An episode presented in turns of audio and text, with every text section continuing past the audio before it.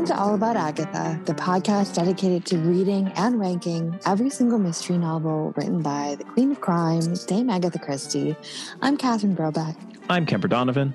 And this week, we are so delighted to have both the New York Times now best-selling author and the Sunday Times, as in the London Times, also best-selling author Sarah Pearse. We recorded this interview some time ago. We recorded it at the beginning of February, but we wanted to hold it so that all of you got a chance to actually pick up her brand new book. It's a debut novel. It's called The Sanatorium, and it's very much a sort of Christie-esque locked hotel mystery. Locked building mystery. I know. And we were delighted to talk to her. We really were. And if any of you have not yet picked it up, if there are any of you left, we encourage you to do so, especially if you would like to, before our conversation, which is going to start right now. So we are here with Sarah Pearse, and we had such a great time reading her brand new book, The Sanatorium, and it's available to our UK listeners and to our US listeners. So this is not something where, you know, sometimes we do interviews where people have to wait months in advance. This is not one of those cases. Everybody should just go out and buy it because, you know, what do we love more, Kemper, than, you know, mysterious murder sprees in snowy, isolated settings? It's a real sweet spot for us.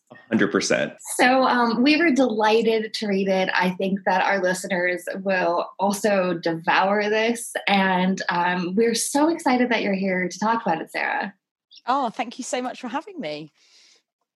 And we're obviously going to shoe in Agatha Christie into this because, you know, it's sort of our raison d'etre. But that's what we do. That's what you do.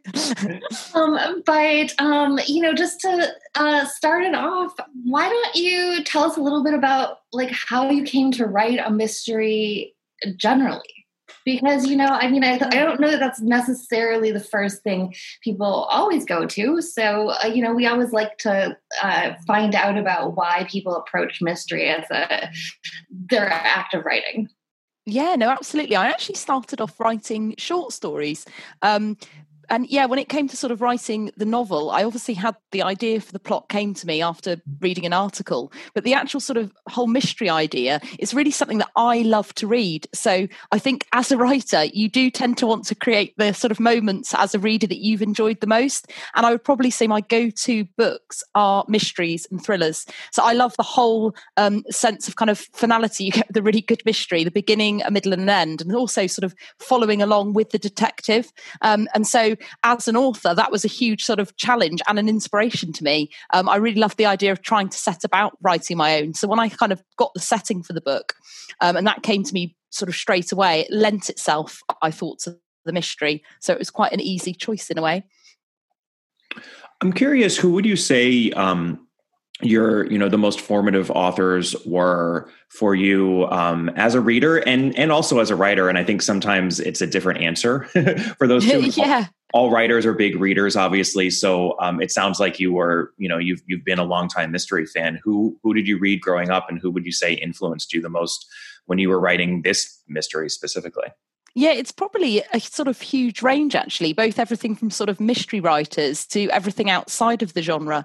So growing up, I loved everything, probably like a lot of children. I loved everything Enid Blyton. So I loved, and I think it obviously there's mystery there, but I think there's that sense of adventure. And I think people have asked the question before about, you know, are those sort of early years really formative in reading? And I think they are as a writer. I think everything Enid Blyton for me, and anything in the mystery genre, really. Funny enough, I read a lot of sort of Nancy Drews and that kind of thing. And I think everything where you have that real sense of adventure, and as I say, you're going on a journey as a reader, is something that I loved. I love that sense of something bubbling beneath the surface of kind of everyday life. And I remember being huge disappointed though as a child that there wasn't mysteries like in The Secret Seven and The Famous Five, where there are mysteries at kind of every street corner and you can't go out and catch the baddie. So yeah, I'd say those sort of formative years. But one of the writers now who I find hugely inspiring, I love Joe Nesbo. So I love his Harry Hula series. I don't know if it's something you've read a lot of, either of you, but yeah, I love his books. I really like the kind of very realistic characters. I have to say, Sarah, they terrify me though. They terrify me. Yeah, that's a sense, actually, a little bit sort of inspirational for me in that sense. A few people have said, oh, there's sort of scenes in the book which can be, you know, very, very scary. And I suppose I think perhaps I err on the side of suggestion rather than kind of outright gore or murder. But yeah, I do love in his books that sense of sort of looking over the shoulder that you get, but I also like the kind of very flawed central character you have in Harry Hula, who I just love. But also Agatha Christie, I grow up, I mean, it's a huge thing where I live, simply because her childhood home is kind of just a few minutes away.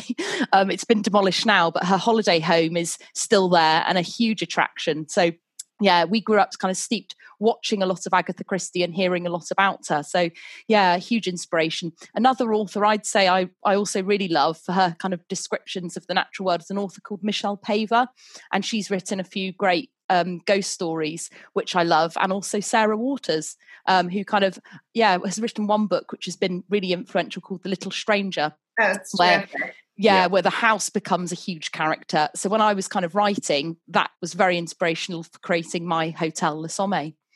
I love The Little Stranger. I love all of Sarah Waters' books. Yeah, I do, yeah. She's so fantastic. Yeah, amazing. Just every sentence is so honed. I'm just, yeah, hugely admire her. She has a real quality of the Victorian in her, despite being a contemporary author. So I think it's like an amazing feat that she sometimes pulls off in those books. Yeah, absolutely. And you have that sense of timeless. I think someone could read the book in 100 years from now and it doesn't date at all. It's, yeah, wonderful. Yeah, that's true. Yeah, because she set one of them even in Victorian times. And I remember thinking, wow, this is really convincing in a way that it almost never is. It's actually so hard to do that. Good point. Yeah, I think that some of my most memorable books are ones where even if they're set in the present day, they've got kind of a sense of nostalgia of something you remember from your own childhood, or even just think about in the present day. Tessa Hadley is someone who I just absolutely love, and she's written a book called The Past, and it kind of makes me feel nostalgic for a time I didn't even live in, which is amazing. No, one of my childhood best friends and I went through a real Tessa Hadley phase. I think last year, which is probably odd for Americans. We read a bunch of them before the pandemic. I think I read like 4 of them. You did a binge. It's so funny. We've never even talked about it. I don't understand how this never came up on this podcast, Catherine. I am obsessed with Tessa Hadley. Gosh, I have found my spiritual home.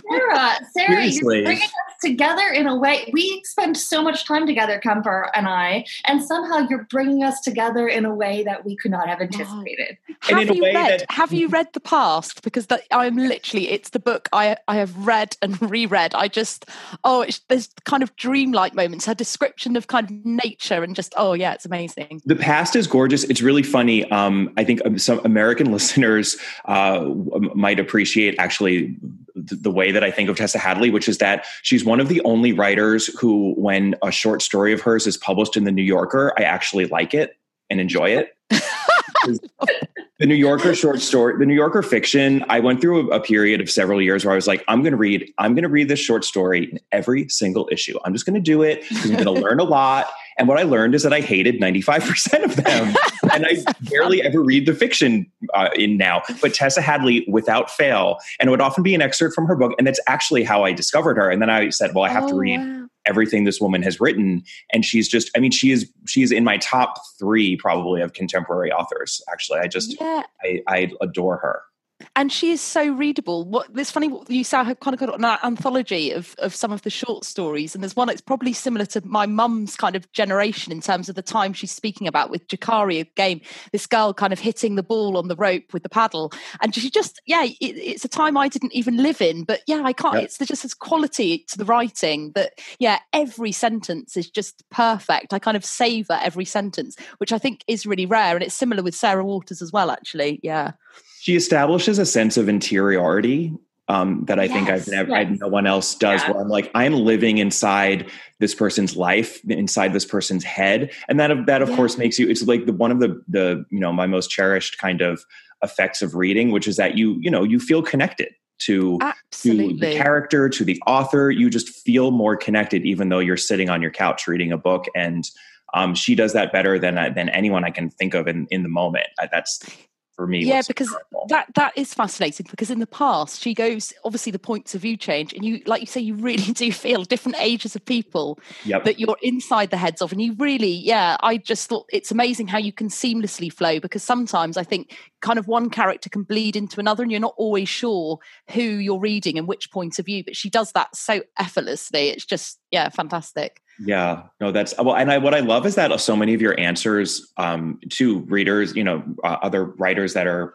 important to you aren't necessarily mystery writers, which I think is so often the case as well. I mean, obviously mystery readers and mystery writers are influenced by, a wide range of authors. And, as a writer, there's going to be a lot of formative influences that can fall outside of that. And I think Tessa Hadley, in a weird way, makes a lot of sense as a big influence for a mystery writer, because a lot of what she's doing is what makes a mystery sort of stand out. If you can establish, for example, that sense of interiority, or explain a point of view, and make it so that you can understand why someone committed a murder, or absolutely. And also the natural world. Sorry, no, go on, Catherine. Oh no, I was just going to say we always talk about. In our episodes like that, how, one of Christie's favorite authors was Dickens. And that's not about interiority, but it's certainly about procedure. Yeah. Yeah. And storytelling, just sort of page, ability to turn pages, right? Dickens wrote a lot of pages, but you'd want to turn them. A lot of them. A lot of pages. Yeah, I think that kind of page turning thing is really interesting when you say that about story. And I think that's something that Christie does really well. I think that sense of, I know some people have sort of spoken about character and how always you don't necessarily get a deep dive into the characters, but I think what she's achieving in terms of plot and the page turning is phenomenal. I think sometimes now, some books I'm reading, I think perhaps we have lost a little bit of sense of that storytelling.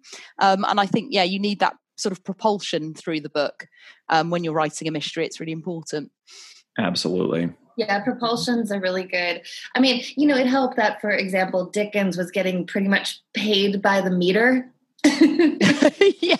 There's an incentive. It was an incentive, but I do think sometimes there's a kind of school of current books, which I will not name names, that I'm not a huge fan of, which are just very, very circular, and you do lose a lot of that. And I think that's sort of been the mode. Really in contemporary fiction for a while now. And there's a bit of snobbery with story sometimes, I think, which is interesting. Yeah. Yes. Yeah. I completely agree. But you obviously have very good taste, Sarah.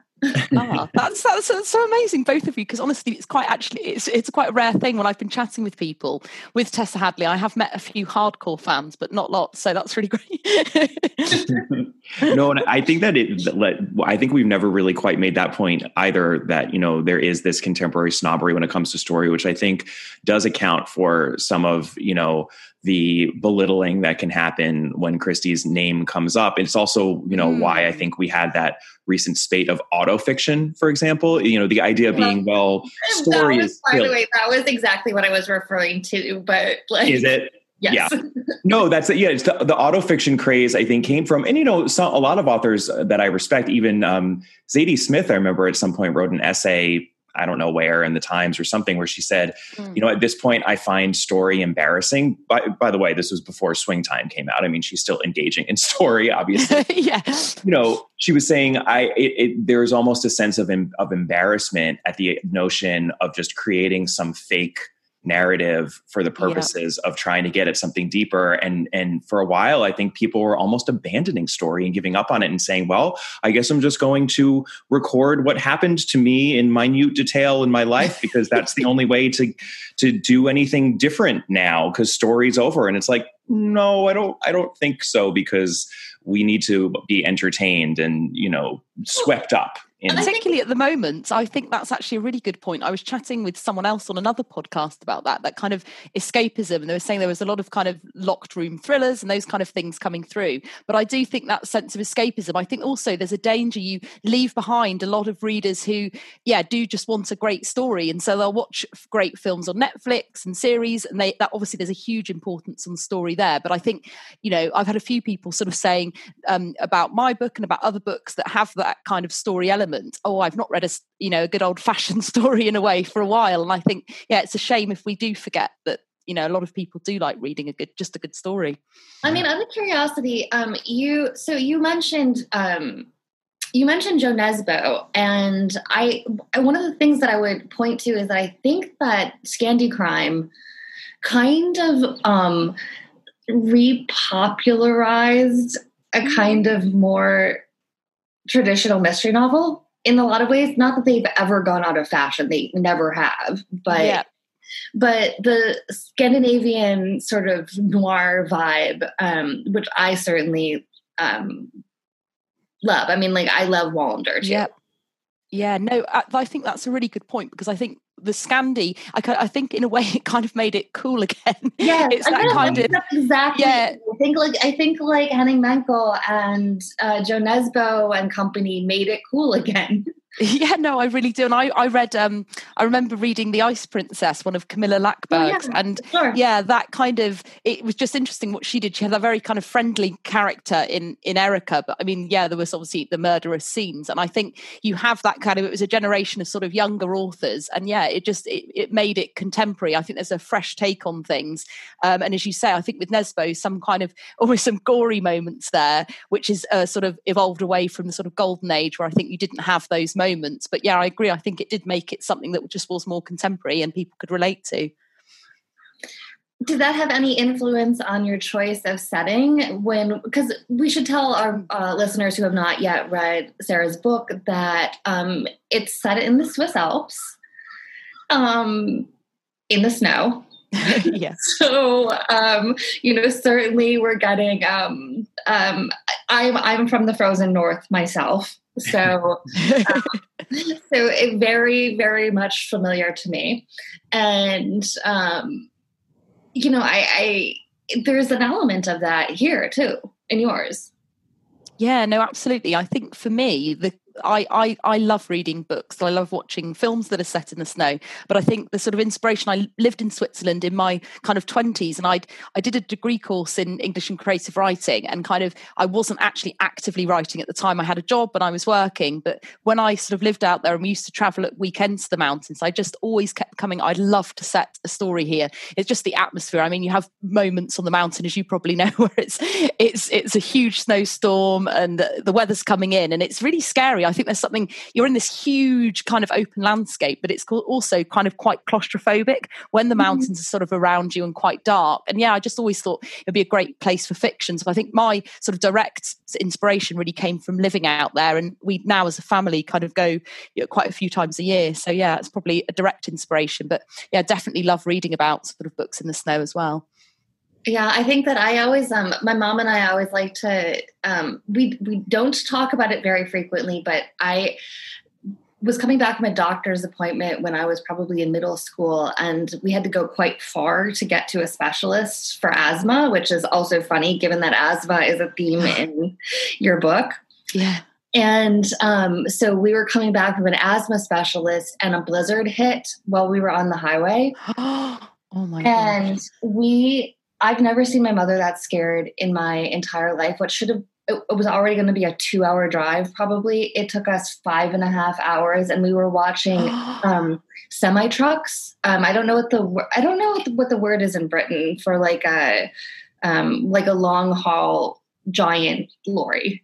Yeah, kind of, I think maybe like an articulated lorry, something like that. Like yeah, a big, yeah, like yeah. We were watching them be blown off the road in front of us. Oh my gosh, that would terrify me. Yeah, my mom was trying not to cry and just white knuckling the steering wheel to stay onto the road. And we actually just to this day barely ever talk about it unless it's like one of the worst experiences ever, because the claustrophobia and like the sheer terror of that is so bad. That actually makes me feel quite panicky now thinking about that. That's awful. Yeah. So like I'm sitting there like, you know, I was like probably 12 or something with an inhaler and like, oh no, I'm white knuckling while like we're trying to not be blown off the road.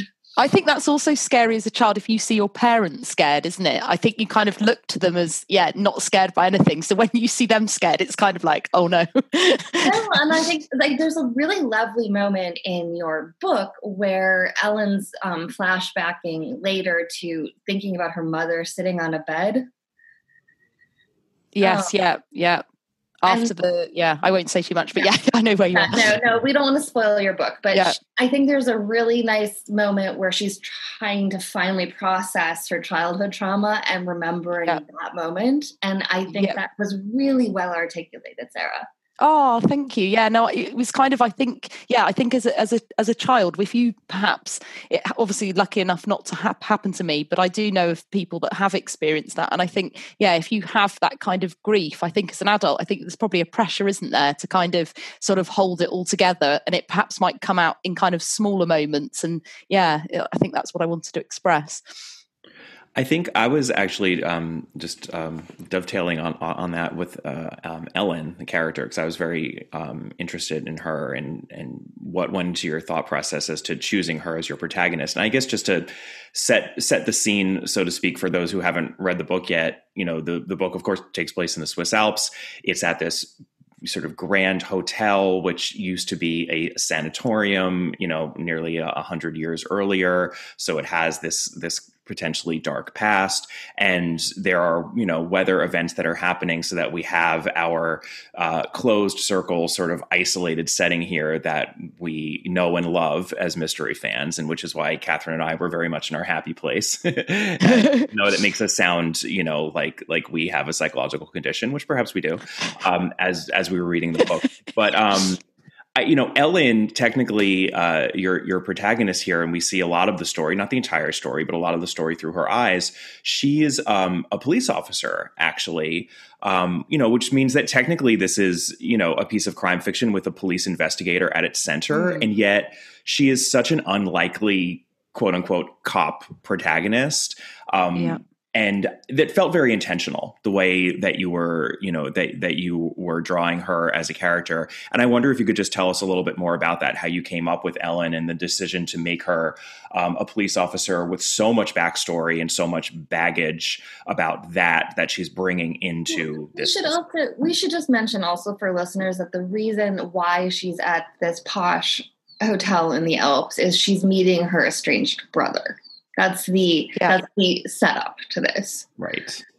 Yeah, I think for me, I wanted her very much to kind of come across, I suppose, as a normal character who just happens to be a cop or a detective. I think lots of the sort of detective fiction I've read, and obviously I've loved it, absolutely, but a lot of it kind of, I think, it sort of feels a little bit sometimes by numbers in the sense of how the character's formed. Mm-hmm. So they might have a flaw or a trope in terms of, you know, alcoholism or addiction, but I kind of wanted her just to have a sort of quite a rich interior life. Interesting what we were saying, kind of, with regards to Tessa Hadley. And yeah, I think having that sort of rich backstory, that very much came to me while I started sort of forming her as a character and started thinking about who she was and her motivations. And I think that backstory formed, and I obviously, you don't know everything straight away, you're kind of drip fed as we go through the book. Mm-hmm. But yeah, I didn't want her to be that traditional detective figure, because I think there is a lot, particularly as a female detective. Again, I find when I read, they often take on kind of almost what would be seen as traditionally masculine kind of behaviours. And I just wanted her to be sort of very real and open. And I think lots of people who are in various roles be it a detective or working in office environment, in whatever, how you're working, you perhaps would have those fears and anxieties. But I think when I'm reading books, sometimes it's not articulated in that way. And it's either kind of shown through a suppressed emotion, which I didn't want to do.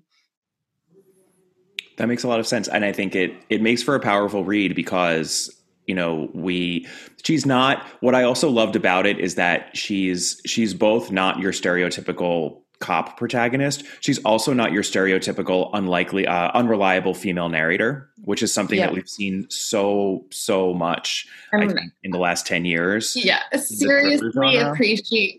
Seriously appreciated that she's not, by the way. Yeah. Oh, thank you. It's a great way into, you know, and a setting that I think is familiar in the best of ways, especially from our perspective, because obviously, you know, I think certainly anyone listening to this podcast who reads your book is going to, you know, hear and feel the echoes of Christie. You know, just to name a few, we got major shades of the Aramanthian Boar when we were reading your book, which is, you know, one of the Christie short stories in the Labors of Hercules, which actually does take place in an isolated hotel in the Swiss Alps. And it even involves going up in a funicular, which happens in your book in the beginning and is very sort of atmospheric. It's like, you know, going past the point of no return, which I really love. And then, you know, all of her closed circle mysteries, most famously, And Then There Were None. And I'm curious if you know, I mean, it sounds like the kind of that elemental background, the idea of just, you know, the ice and the snow overpowering, you know, the humans who the very human drama, you know, that is sort of centering your story was important to you. Was it important to make the setting isolated in that classic mystery sort of a way? Was that a choice, or did it just kind of, you know, happen? Well, it was interesting. That's actually a really good question, because I think the building, the setting itself, it very much was inspired by an article I'd read about Sanatorium, kind of the history in the Swiss Alps and in the town we visit in particular. But actually, the clinic that's kind of still going as a respiratory clinic in Crans-Montana isn't actually so isolated. But I very much kind of wanted to put it in that isolated location. I think as an author, and probably as a reader too, there's a real kind of sense of fun, I think, when you know that your characters have nowhere to go. Yeah. You're putting them and kind of the reader under tension too. And I think as a reader, it's then really easy for you to put yourself in the character's shoes, because I think it's probably a fear of most people, being in an isolated setting and there's no way out and there's a killer there and what do you do? And I think, it really is, as a writer, you're sort of forced to kind of get quite creative with the motives. And you know that there is no Swiss police, there is no one who's going to kind of come in and save the day. And I think, in the best kind of Christies, like you mentioned, you really do have that sense of what is going to happen next and that fear, and you're sort of pulled along for the ride. So it was very intentional in that way. Yeah. It's a crucible of a situation, right? I mean, the tension just sort of ramps up immediately when you know that you can't leave. Exactly. It would be my fear. You know, it's really funny, Sarah. We had on... almost a year ago now, we had Ruth Ware on the podcast, and it was prior to One by One being published. Yeah. But, so we were talking to her not about that, but then when One by One came out in the autumn, I read that. And then when I was reading your book, I was like, oh my gosh, are these, authors, you know, somehow predictive? Because both of those books are, both your book and One by One, are set in this isolation, and now we've all been in lockdown for so long. And I just are they witches? I mean, like, how did they somehow know this sense? Because it's like, somehow feels like there was a zeitgeist, because obviously you didn't write this during the pandemic. No, absolutely. And I think there's actually a few more that have been set kind of in a similar setting, all at a similar time. So I don't know. I think we've tapped into some kind of collective. Lucy Foley also. Yep. Right? Yes. So like, absolutely. I just don't know if there's like something in the water. Yeah, absolutely. Well, interestingly, there's always lots of theories about that, isn't there? Of kind of is fiction predictive of things, and people kind of spotting a pattern and a trend in fiction in things that are happening. So yeah, maybe it's some kind of, we've tapped into a collective subconscious. It's fascinating though, because it's just like, obviously they weren't written while we were all in this situation. Now we've all been trapped for so long. Yeah.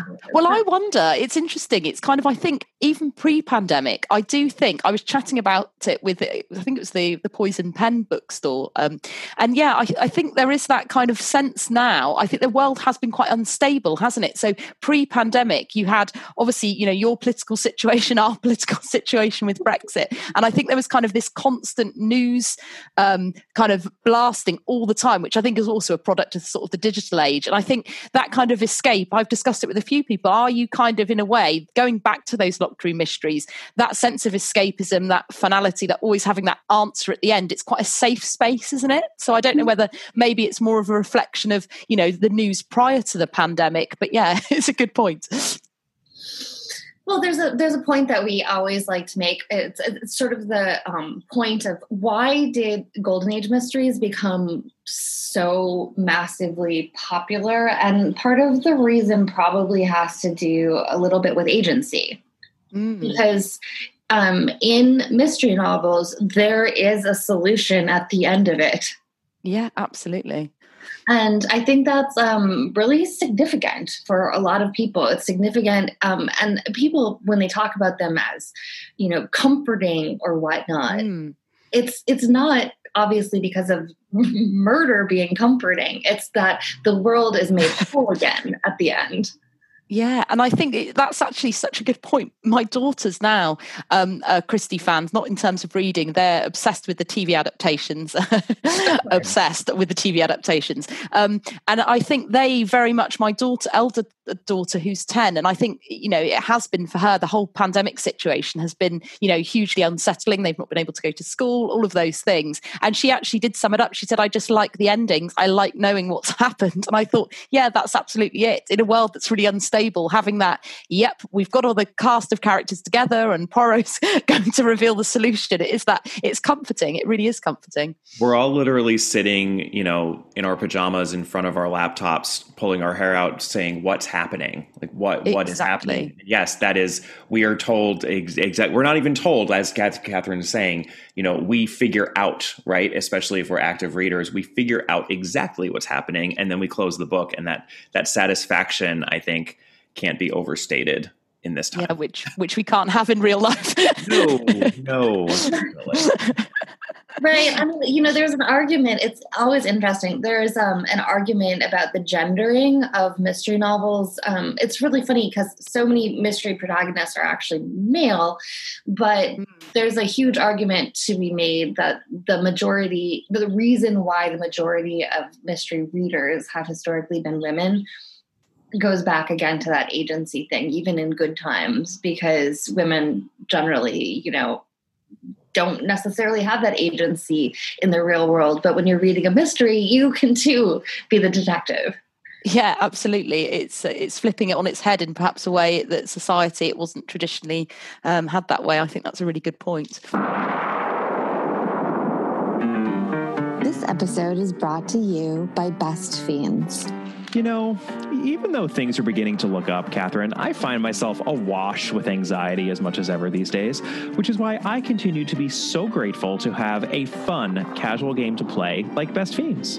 Oh, absolutely, Kemper. Best Fiends engages your brain without stressing you out, which is exactly what we all need right now. And with thousands of levels to play, one of our listeners told us recently he shot past 1,000, in fact, the fun is practically unlimited. And I hope you don't think that I'm going to do one of these conversations about Best Fiends without mentioning my beloved Howie the Lizard. I could never do Howie like that. That would be just terrible. So we're still plugging away, doing what we do best. Killing slugs? I was going to say being each other's soulmates, but sure, killing slugs too. So engage your brain with fun puzzles and collect tons of cute characters. Trust me, with over 100 million downloads, this 5-star rated mobile puzzle game is a must play. Download Best Fiends free on the Apple App Store or Google Play. That's Friends Without the R, Best Fiends.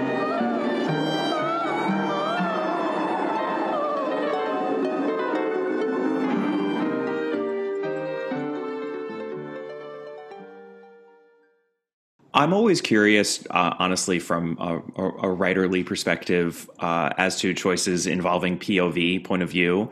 And given that so much of the book is from Ellen's point of view, you do break from it at key moments. And I was curious if when you were, in your planning and outlining stages, if you ever intended to do a first person point of view, or if from the get-go you always knew that you wanted to do a close third-person POV with key breaks at key moments. Yeah, no, that's another really good question, actually.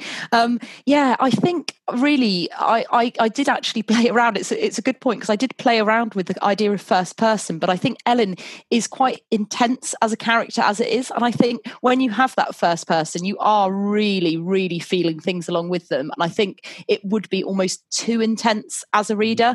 I think even now, when you said you kind of break away at key points, I did, because I think as a reader you perhaps lose the impact as well when you do have a character that's quite fragile in some ways, and you are sort of hearing and feeling those emotions alongside them.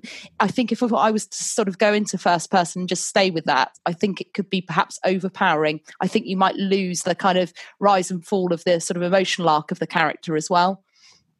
I love that. I suspected that your answer had to do with character and not with plotting, actually, because I was like, well, maybe, because it is difficult to pull off the first person POV in a mystery, just because sometimes you know it's difficult for that one character to have seen everything that needs to be seen. But I was like, I think if she had wanted to do that, she actually could have pulled that off, which is why I was very curious as to the thinking there. So that makes a lot of sense, actually. I think with a character like that, it can become almost oppressive, right? If, because there's so much baggage, and you get to have your cake and eat it too with a close third person, because we really do get inside her experience, and yet we're not tethered to her for the entire story. That's really smart.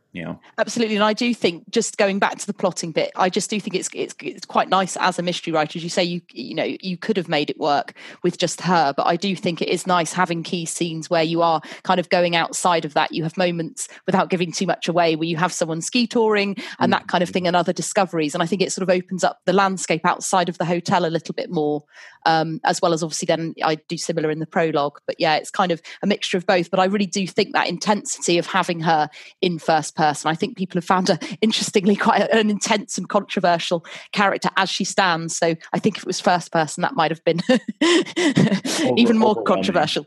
Yeah.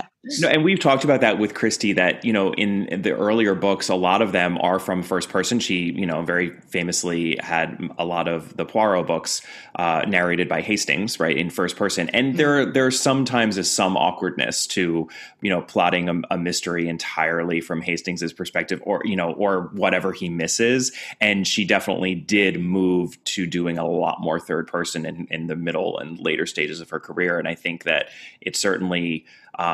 it smooths over the rough edges of some of those plotting concerns as well. But there is always a way around it. If you really want to do it, you can usually figure out a way, I think. So, yeah, I think it's just I was just to say, I think also it's kind of an interest thing. I think as a reader, I do like sometimes kind of switching up that point of view and just having a fresh story. So even if you're only with that character, for a few scenes, a few chapters, it is, it's just that point of interest, I think, is nice, that break in a way. Absolutely. She, I don't think this is particularly a spoiler, but Ellen becomes increasingly reckless, really, as the book goes on. And I feel like if that had been the first person, also, that would have been a lot to process. Yeah, absolutely. I think it would be a lot to process. And I think, in a way, you can kind of keep perhaps some of her motivation's a little bit opaque, which I really like. When I'm reading, I think, you know, you can have some kind of tearing your hair out moments of why would you do that? But I think it kind of comes back to what I kind of want to achieve with her as a character in this book and in the next one. Of she's definitely not an unreliable narrator, but you do have that sense sometimes of not always knowing why she's doing things. And I think almost as a person, we don't always know ourselves. And I think she questions, again, without giving away too much, a lot of her sort of perceptions of her past and her memories. And yeah, I think in first person, it's really hard to achieve that because obviously, yeah, you're in that person's head in a different way. Yeah. The only thing that I would say about it is that there is a moment in the sort of close to the denouement where she does one of those horror movie things where I was screaming at the book, do not do this. Do not do this. I've had a few people saying at that point I was literally screaming. I'm not sure if it's the same point we're referring to, but yeah, we don't want to spoil anything, but I was like, oh no. Just no. Just don't. But yeah, I think that kind of sense of unraveling a little bit. I think it's just fun as well as an author. I'll be brutally honest. I think there is a sense of fun of plunging a character into something and having them sort of, yeah, they're unraveling in that situation. She is increasingly kind of not knowing who to trust, what's going on. Yeah, and I think that's really fun to have, you know, will she pull back from that situation or not? But yeah, I won't give away any spoilers as to whether she does or not. No, that's one of my favorite things too. And I think, you know, beyond just the basic isolated setting, that was another connection that I found to And Then There Were None, because it's one of my favorite aspects of And Then There Were None, how you start off with, you know, this house and it's modern and sparkly and you're on this island and all of these people are kind of posturing to each other. And then it just slowly, bit by bit, breaks down and it just gets worse and worse and worse. And it's just, you know, until you essentially have, you know, the nihilism of the end. And I wouldn't say that it gets quite to that point in your book, but there's a similar kind of breakdown of, you know, the miniature society that you're creating here in this very posh sort of environment. And I love seeing that just go to tatters. I do too. It was hugely fun. Well, but for both of you, do we think that the modernism is also like somehow responsible for this? Because in both And Then There Were None and Sarah in your book, it is like stark modernism that is at the center of the architectural drama. Well, yeah, it's a really fascinating thing. And linking back to the pandemic, I read when I was researching and just after, I read a really interesting article about, say, how does architecture respond to things that were going on. So obviously modernism directly influenced by the kind of sanatoria throughout Europe and elsewhere, and that kind of idea that we want everything clean and kind of lots of clean lines and big windows, etc. And they were saying kind of, has the pandemic, will that change architecture? And kind of now going forward, you had the self-cleaning doorknobs we're hearing about and all these kind of things. And I do think there's a kind of, in a way, I find somehow sort of clinical things quite horrifying. And I think it probably taps into my dark fears of hospitals for various reasons. And I think that sort of clean lines and the modernism, I think it can be aesthetically very appealing, but I think, yeah, there is something quite cold about it. And I think the idea of, as Kemper mentioned, kind of bringing that back to, putting that to tatters is quite satisfying. So there might well be a link. Yeah. And it's almost what I also love that you did in your book, which, you know, for me, reminded me of some horror tropes, actually, some horror movie tropes, is that it's not only that it's, you know, this hotel has this modernist look of, you know, the clean lines and the open spaces, which, you know, can just very quickly turn into a nightmare, as it does. But there's also this sense that, you know, when the hotel was being designed, that the architects incorporated its past into the design very specifically, whereby they're actually displaying, you know, pieces from the sanatorium that used to be. And there's something about the arrogance of that and sort of the hubris of, oh, you know, like, hey, take a look at this weird instrument of, you know, that was used to potentially, you know, cure, maybe torture a, you know, an ill person 100 years ago. Isn't this curious? They never actually put them on display though, right? Yeah, no, there are elements throughout the hotel, actually, where, I'm sorry, you do have them kind of in a glass box. And I actually, I think now it's quite interesting when you have kind of a distance from a certain time period. I do think the idea I'd actually was, again, it's research for the book. I mentioned in the book about a kind of couple that were found on a glacier years after they went missing. Mm-hmm. The glacier retreated and they were found. And there was some really quite intrusive photographs that was put online about that. And I think it's interesting now, and there have recently been some in Pompeii as well, showing kind of human remains. And I think when you have almost like a certain distance from time, people kind of feel it's up for grabs to kind of display things and talk about it in a way you wouldn't do with a kind of contemporary tragedy. And I think there's almost a human appetite in a way for something that you kind of can look at because, it's so far away that it doesn't matter. And I think that's the point one of the characters sort of makes later in the book. Yeah, it's kind of sort of looking the other way and using it for your own ends, which it's interesting. Well, it's that idea that in a horror movie, and for some reason the one I'm thinking of is the original Poltergeist, right? Which is this idea that you're building over something that you should not be desecrating, and know as an audience member in that movie that the characters are going to have to pay for what they did somehow, because that's just not going to fly in a horror story. And I think you get that creeping sense in your book too, that the arrogance of this design and, putting those things on display in those little glass cases, very quickly we realize that someone's very angry about that and they're going to have to pay for that. So it's just this added little kind of, it's like a horror frisson that kind of just reverberates throughout the story that I really, really loved. Thank you. It really added to the atmosphere, I think, that you were creating. Yeah, I think that. Sorry, Catherine, I was going to say that I think that suppression of the past, I think I wanted it to very much to link in with sort of Ellen's internal landscape as well, and how she is feeling, and that's constant suppression of the past. But I agree. I think that kind of sense that you're trying to build over or sort of push something away. But I just love the idea, like you said, it's a kind of classic horror thing that no matter what you do, it's always there, bubbling away.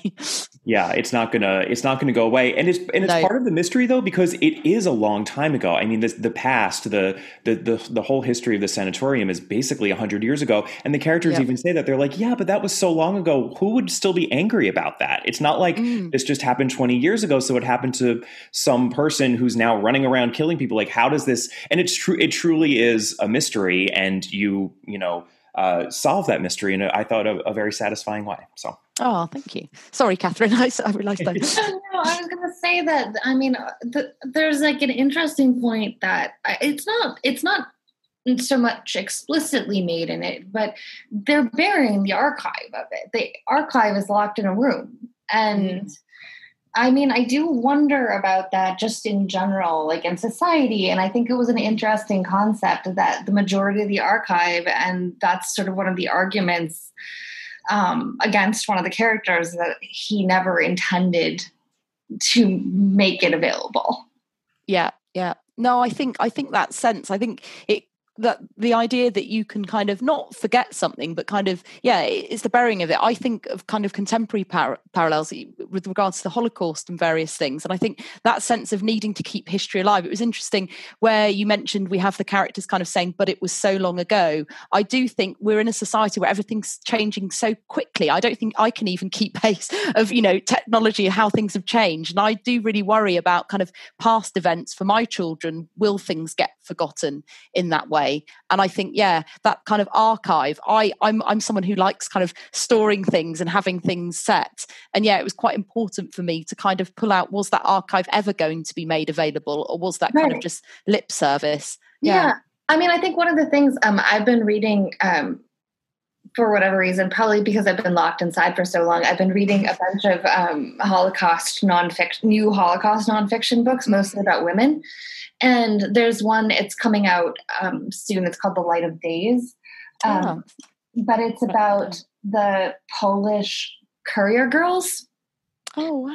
And it was just buried in some, I think the author just found it. I don't know if it was in the British Library, but in England, she just found these accounts in Yiddish that just, and they had been translated and they'd been widely published in like the UK after the war, and then they had just fallen out of print forever and forgotten.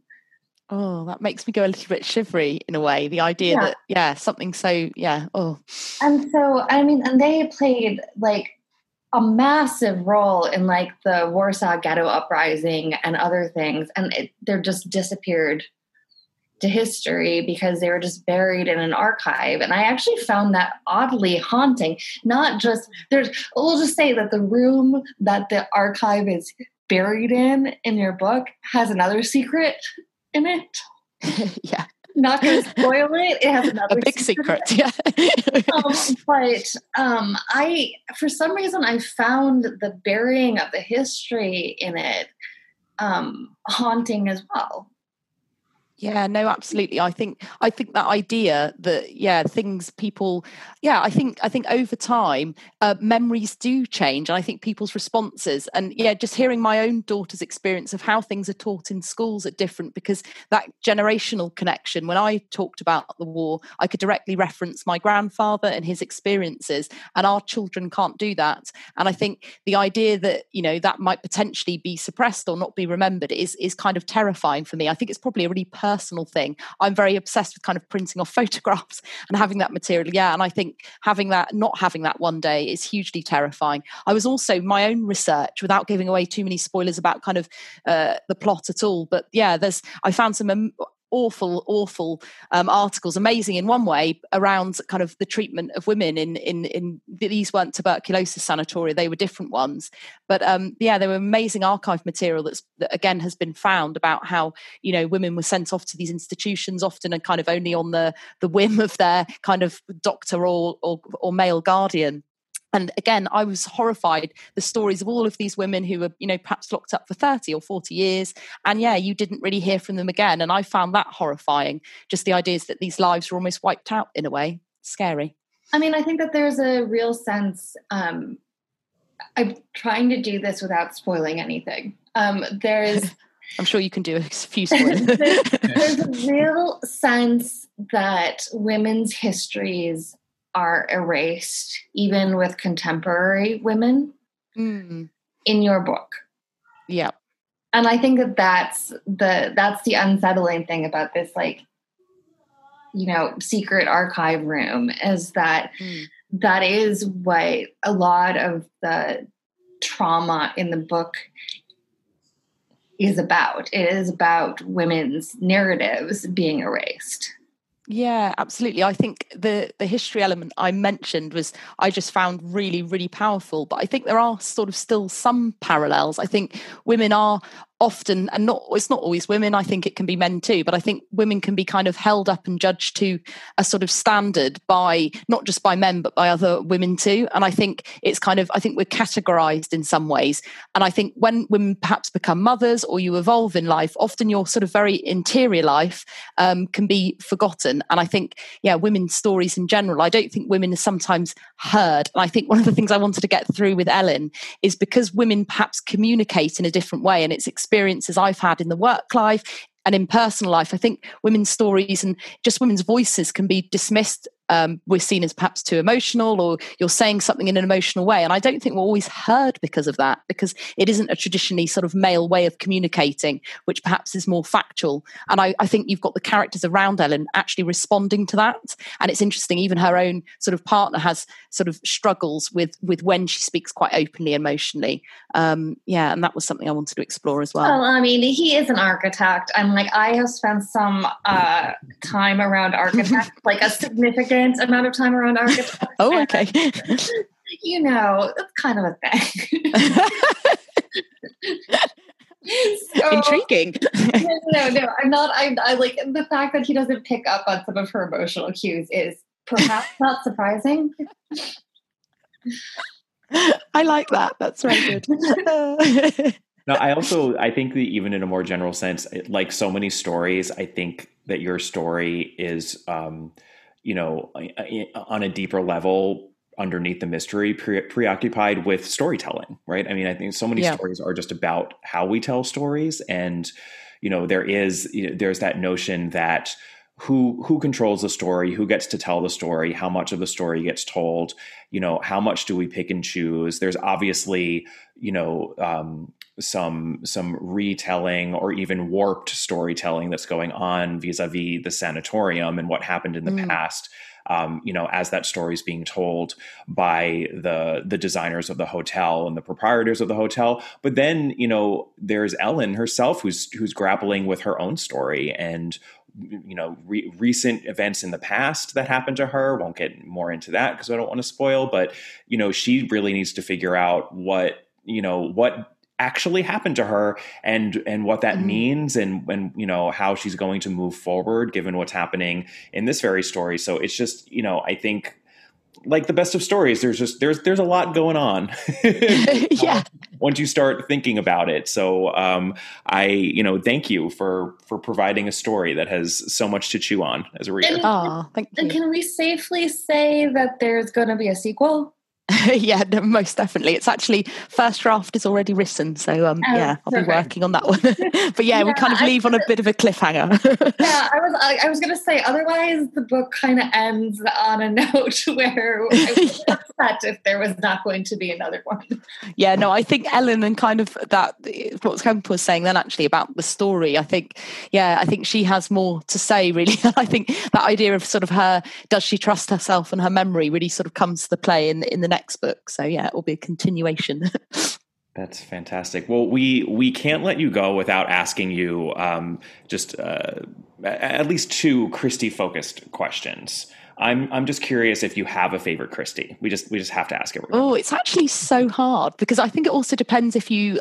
My kind of Christies are really woven into the TV adaptations as well, and that's kind of what my favorites are. But I absolutely love. I think probably one of my favorites is Death in the Clouds. And when we were talking before about kind of isolated settings, I don't think you could have anything more isolated than that. I really love the kind of idea that there is no even in my book. I think. Yep, you're isolated, you have the avalanche, but you're not always quite sure who was there and when. And I think in that one, you have something that's so closed off. And I have to say, a few of them I've had ideas. That one confounded me and absolutely did. And I think there's so many kind of nice moments just from the TV adaptation. I loved just Poirot's facial expressions, but I think his kind of indignancy comes across in the book as well, that sort of being a suspect. Just loads of key moments I really didn't get. And I think, the ending, I presume I can give away spoilers here because everyone's well read. I love the idea of the dentist's coat and the steward. Everything was just perfect. And I had no idea. And a few I have.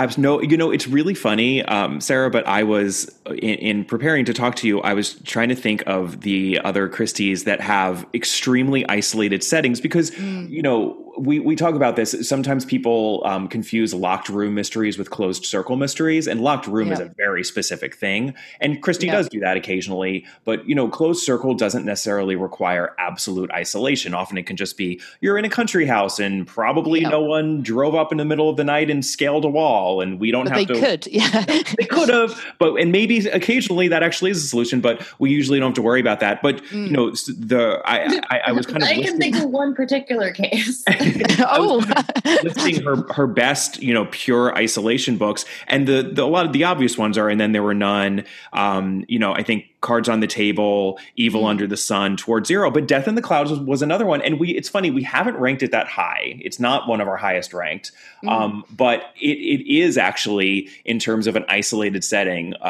definitely one of the best that she created, and quite early too, when air travel was still, you know, a little bit of a novelty. So I do commend her for the setting. Yeah, I think for me that the idea of being, it's probably again taps into a few of my own fears of being on a plane and there is nowhere to go, is there?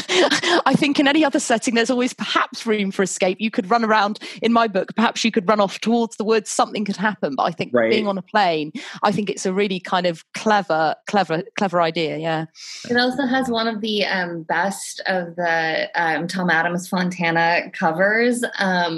I don't know, Sarah, if you've ever seen it, but it is a real delight. Oh, no, I haven't. How would you describe? I would describe it as a giant, giant wasp attacking. Oh, I love the wasp. No, I'll take a photograph of my cover. So. Oh yeah, I'd like to see that. I have to say, I do love book covers. It's a big fascination for me, and how they change with the Harry Potter ones as well. I love the new illustrated editions. I was showing my daughter some of the older ones. I love it. And that cover very famously inspired a Doctor Who episode that features Agatha Christie as a character. Oh, I didn't know that. Oh, yeah. That's an interesting fact. I like that. Yeah. And then I'm just curious, do you have a preference between Poirot and Marple? It's a bit of an easy one, actually. I do like Marple, but I have to say Poirot. And again, it's probably influenced by the David Suchet adaptations. It's a shame because I can't really read without seeing him as a character. But yeah, I love, there is definitely humour in Marple, but I think in Poirot, I just love everything about him as a character. I love the fastidious, the kind of, all of his traits, it's really evocative. And again, seeing my children's responses to him as a character, tells me just how great a character he is, and I think he will go down in history. I'm just delighted by the fact I came across Christie originally like sitting on my mother's lap, watching the Suchet adaptations.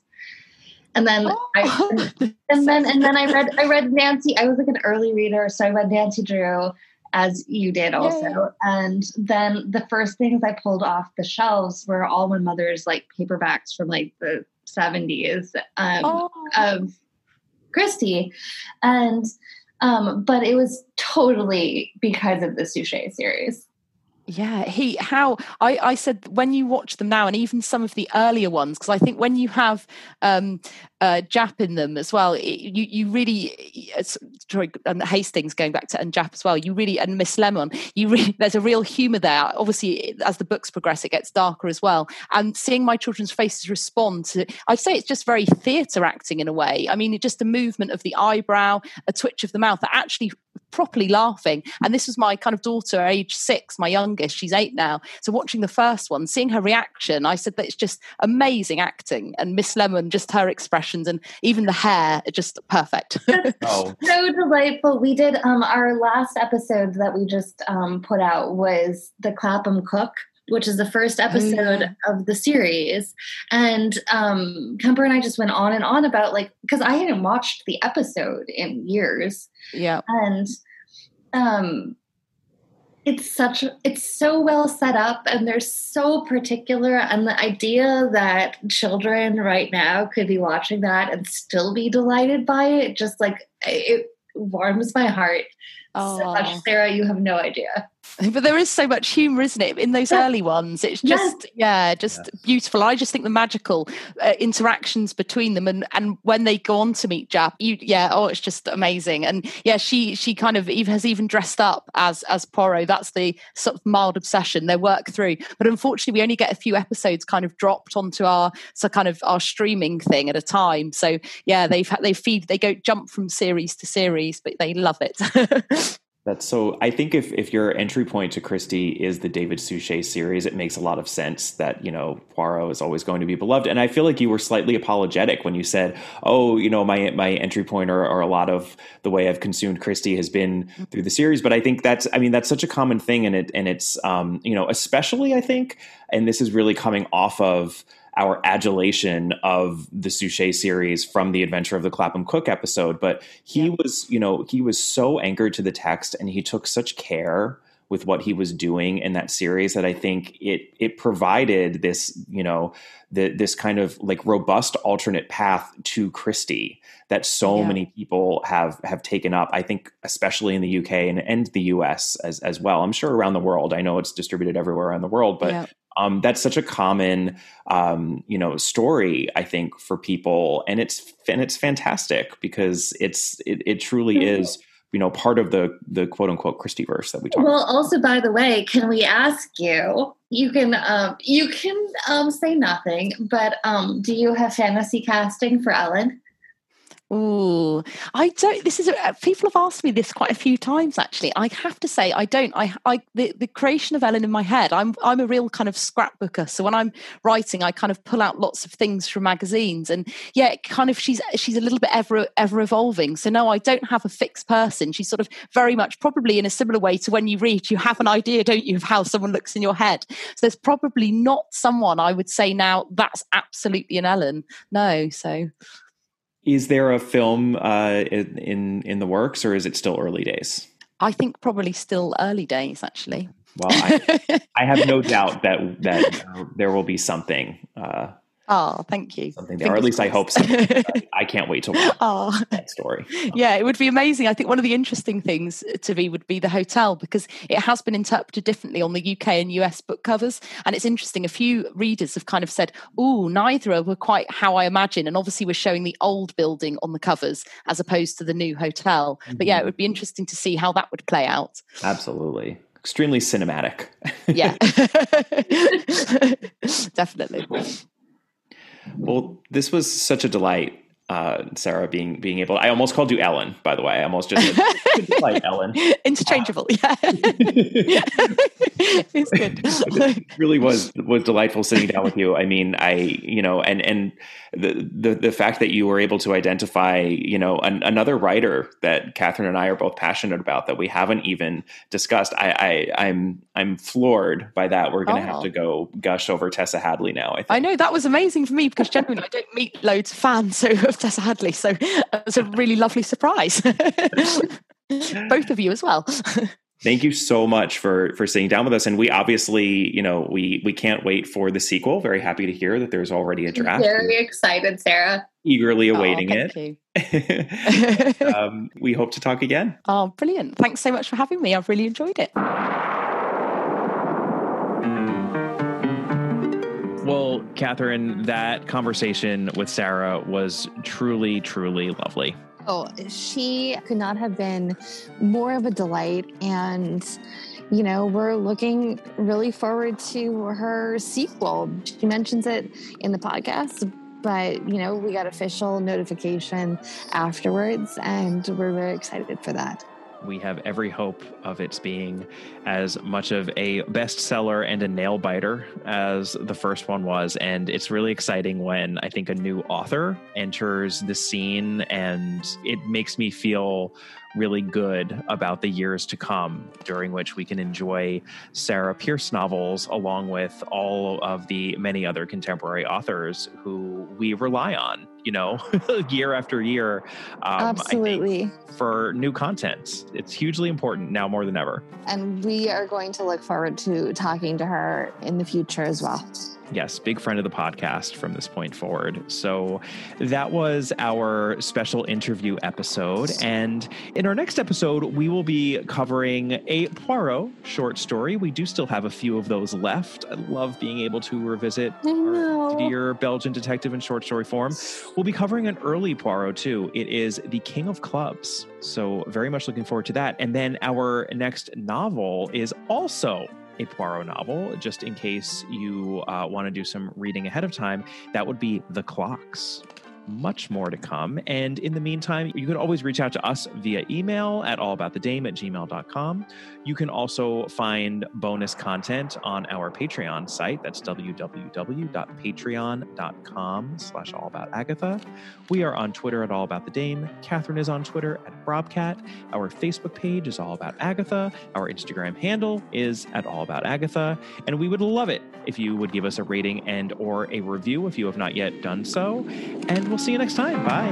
Bye.